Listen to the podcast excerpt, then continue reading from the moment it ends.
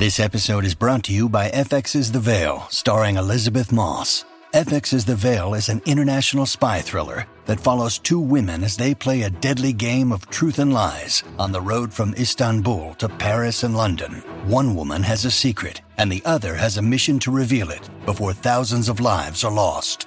FX's The Veil, now streaming, only on Hulu.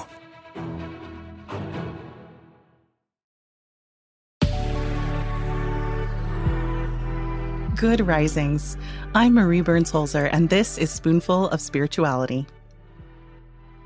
Now, spirituality isn't about navel gazing. It's about changing your world from the inside out to be more in tune and connected to all of creation. That's why this week I want to talk about embodiment. Embodiment, it's an interesting word.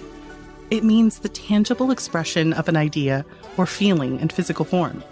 More specifically, in the way that we'll be using it this week, embodiment means feeling an idea or quality in your body and expressing it physically. So let's start with something we're all familiar with song. From the time we are infants, people sing to us.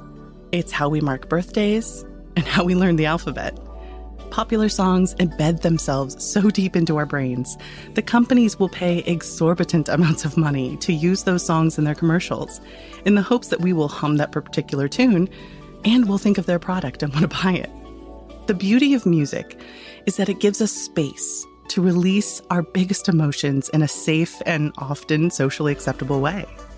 If you've ever gone to your favorite band's concert and started to sing along with the thousands of other people present, you know that feeling. It's magic. It's the same feeling that makes car karaoke on a road trip with your loved ones so fun.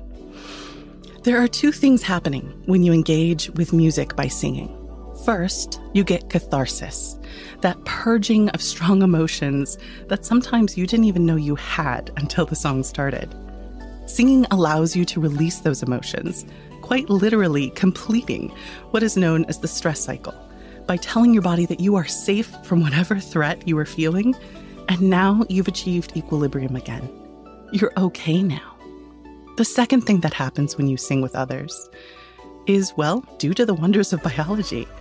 When you sing with other people, your breath and thus your heartbeats synchronize with each other.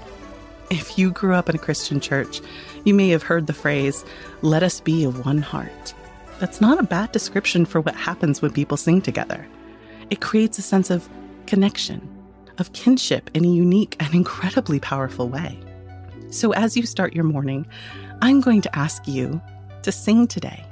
Sing with someone you love if you can. Allow yourself to feel whatever comes through as you listen to a song that just speaks to you. Let that catharsis, that acting out and releasing of emotion happen.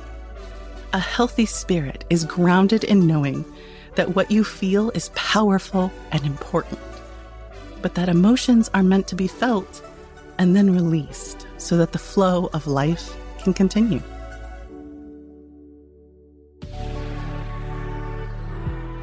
I'm Marie Burns Holzer, and you can find me at Marie Burns Holzer on Instagram and TikTok. Thank you so much for listening today. If you enjoyed this episode of Spoonful of Spirituality, be sure to check out the other Good Risings offerings available in our feed. Now go be excellent to yourself and to each other.